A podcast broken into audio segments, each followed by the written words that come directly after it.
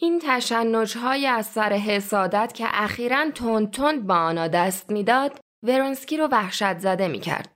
با اینکه خیلی با خودش کلنجار می‌رفت که قیافش رو حفظ کنه و خودش رو از تک اندازه ولی بازم این تشنجای عصبی باعث سرد شدنش نسبت به آنا می‌شد. هرچند از طرف دیگه می‌دونست که علت این حسادت ها عشق آنا به اونه. ورونسکی بارها پیش خودش اعتراف کرده بود که عشق آنا واسش سعادته. آنا ورونسکی رو دوست داشت و از این لحاظ شبیه زنی بود که عشق میورزه و عشق ورزیدن رو پرارزشتر از همه نعمتهای زندگی می‌دونه. اما خودش از وقتی مسکو رو ول کرده بود و اومده بود دنبال آنا خودش رو بیشتر از همیشه از سعادت دور می‌دید. شبیه به این بود که پر از احساس بدبختی و سعادت درست روبروش نشسته. تمام سعادتی که احساس کرده بود همه به گذشته برمیگشت. آنا دیگه به زنی که اول بار دیده بود شباهت نداشت. هم از لحاظ اخلاقی و هم جسمانی تغییر و تحولات ناجوری کرده بود. پهنای اندامش بیشتر شده بود موقعی هم که داشت حرف می‌زد حالت شرورانه ای روی چهرش نشسته بود که چهرش رو نازیبا می‌کرد. ورونسکی حال مردی رو داشت که گلی رو از شاخه چیده و پژمرده شده و حالا داره به آنا نگاه می‌کنه و دیگه به سختی می‌تونه به یاد بیاره که به خاطر کدوم زیبایی این گل اونو از شاخه چیده و از بین برده بود. با این حالش ورونسکی احساس می‌کرد که تو اوج احساس عشقش هم حتی اگر اراده کنه این عشق رو می‌تونه از قلبش بندازه بیرون.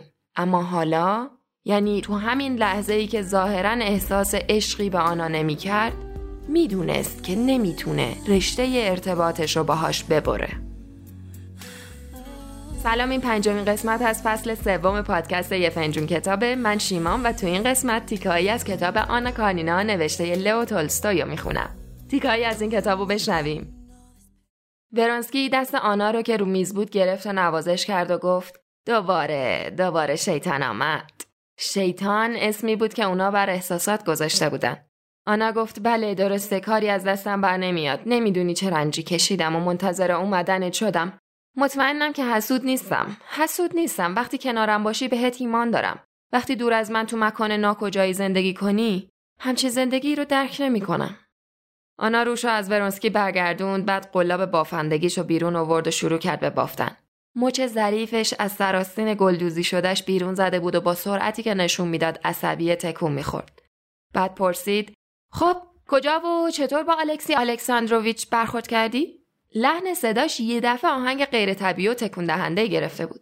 برانسکی جواب داد دقیقا دم در ورودی با هم برخورد کردیم. آنا پرسید وقت دیدت اده احترامم کرد بعد صورتش رو وارفته کرد که اده آلکسی رو در بیاره. ورانسکی یه دفعه روی چهره زیبای آنا همون حالتی که آلکس موقع ادای احترام داشت و دید و لبخند زد. آنا هم با همون خنده شیرین و از ته دلش که از بزرگترین جاذبه هاش بود خندید. ورانسکی گفت خب پس چرا باید این همه تو عذاب باشیم وقتی می‌تونیم زندگی خوشی داشته باشیم؟ آنا جواب داد بله همه می‌تونن به جز اون. مگه من نمیشناسمش و نمی‌دونم که چه آدم دروغگو و دروییه. مگه آدمی مثل اون می‌تونه با من زیر یه سقف زندگی کنه؟ اون نه چیزی می‌فهمه نه درکی داره. یه مرد با احساس می‌تونه با همسر بیوفای خودش زیر یه سقف زندگی کنه؟ می‌تونه بهش بگه عزیزم؟ آه اگه من جای اون بودم تا حالا این زن بیوفامو میکشتم. پاره پاره می‌کردم. بهش نمی‌گفتم آنای عزیزم. اون درک نمی‌کنه که من زن تو هستم و خودش یه بیگانه زائدی بیش نیست. خب دیگه درباره اون حرف نزنیم. ورانسکی که سعی می‌کرد آنا رو آروم کنه گفت آنای عزیزم بسیار بیانصافی بسیار بیانصافی. اما مهم نیست دیگه در مورد اون صحبت نکنیم. از حال احوال خودت بگو چی شده؟ چرا ناخوشی؟ پزشکت چی گفت؟ آنا با شادی مسخره به ورونسکی نگاه کرد از قرار معلوم بعضی از جنبه های مزهک و بیقواره شوهرش رو به یاد آورده بود و منتظر فرصت مناسب بود که بگتشون اما ورونسکی حرف خودش رو ادامه داد و گفت ناخوش احوال که به نظر نمی‌رسی به وضع به خصوصی دچار شدی خب کی از این وضعیت خلاص میشی برق تمسخر از نگاه آنا پرید و لبخند متفاوت و حاکی از بیخبری زد. بعد جواب داد به زودی زود. تو میگی وضع ما مصیبت باره و باید تمومش کنیم. کاش می‌دونستی که چه حال وحشتناکی دارم و حاضرم همه چیزم از دست بدم تا بتونم آزادانه تو رو بدون احساس ترس دوست داشته باشم. من نباید تو خودم رو با حسادتم عذاب بدم. این کار به زودی زود انجام میشه اما نه اونجوری که ما پیش بینی می‌کنیم. ولی وقتی به عاقبت خودش فکر کرد به اندازه ای احساس رقت انگیزی پیدا کرد که اشک تو چشاش حلقه زد و نتونست به حرفش ادامه بده.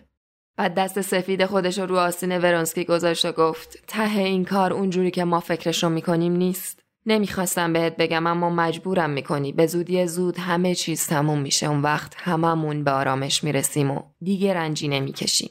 ورونسکی که متوجه حرف آنا نشده بود پرسید نمی‌فهمم چی میگی. آنا جواب داد تو پرسیدی کی؟ منم گفتم به زودی زود. اما تا اون زمان زنده نمیمونم. ببین چی میگم و حرفمم قطع نکن. بعد با عجله پی حرفش رو گرفت و گفت می‌دونم و مطمئنم که دارم میمیرم. و از مردنم خوشحالم چون خودم و تو رو از این وضع خلاص می‌کنم. اشک از چشمای آنا فرو ریخت. ورونسکی دستش رو گرفت و نوازش کرد. همونطور که سعی می‌کرد هیجانش رو قایم کنه با اینکه می‌دونست بیخودیه بازم نمی‌تونست جلوش رو بگیره. آنا با اینکه دست ورونسکی رو فشار می‌داد گفت اینجوری بهتره. این تنها راهیه که برامون مونده. ورونسکی به خودش اومد و سرش رو بالا گرفت و گفت چه حرفای بیهوده ای می‌زنی؟ آنا گفت نه حقیقته. ورونسکی گفت کدوم حقیقت؟ این حقیقت که دارم میمیرم. خوابی دیدم. ورونسکی گفت خواب دیدی؟ و سری دهقانی که تو خواب دیده بود و به خاطر آورد. آنا گفت درسته خواب دیدم. مدتیه که این خوابو می‌بینم. خواب می‌بینم که به اتاق خوابم میرم تا از اونجا چیزی بردارم. آنا وحشت زده ادامه داد می‌دونی که خوابا چجورین. خواب دیدم تو گوشه اتاق یه چیزی واستاده ورونسکی گفت وای چه حرفای چرندی می‌زنی. مگه میشه باور کرد که؟ اما آنا دوست نداشت حرفش رو قطع بکنه ورونسکی چون حرفی که داشت به زبون می آورد واسه خودش خیلی حرف مهمی بود. و اون چیز برگشت به طرف من و دیدم که یه دهقان با ریش ژولیده و اندامی کوچک و وحشتناکه. می‌خواستم فرار کنم اما اون روی کیسه خم شده بود و انگار دنبال چیزی میگشت. آنا نشون داد که دهقان چطوری دستاشو تکون می‌داد. چهرش وحشت زده بود. همون لحظه ورونسکی هم خواب خودش یادش اومد و احساس کرد که وحشت وجود خودش رو هم داره می‌گیره. آنا ادامه داد آره داشت میگشت و به فرانسوی می‌گفت باید آهنو برداره باید بکوبه لهش کنه. منم از وحشت خواستم که بیدار بشم و پا شدم. براستی گفت چه حرفای مزخرف و چرندی. اما احساس می‌کرد حتی لحن صدای خودشم از روی اطمینان چندانی نبود. آنا گفت دیگه در این باره حرف نزنیم. زنگو بزن تا چای بیارن یکم. یکم بیشتر بمون. دیگه زیاد طولی نمی‌کشه که من. آنا ناگهان حرف دیگه ای نزد. حالت چهرش عوض شده بود. وحشت و هیجان چند لحظه قبل جاش رو به قیافه آروم و جدی و لذت بخشی داده بود. برونسکی نتونست معنی این تغییر رو بفهمه. اما انگار آنا درون خودش به آهنگ مؤثر زندگی جدیدی گوش سپرده بود. تیکایی که گوش کردین از کتاب معروف لو تولستو یعنی آنا کارنینا بود. امیدوارم از خوندن این رمان طولانی و جذاب لذت ببرید. خبر خوبی که داریم اینه که این کتاب ارزشمندم جزو پویش بخون بده بعدیه. پس اگه این کتاب رو دوست داشتین زیر پست این قسمت نظر بذارین برامون تا هم این دو جلد کتاب آنا کارنینا رو هدیه بگیرین و هم بخشی از پویش زنجیره کتاب خوندن بشین. فردا یعنی ششم فروردین با کتاب انسان خردمند نوشته یووال نو هراری برمیگردیم. say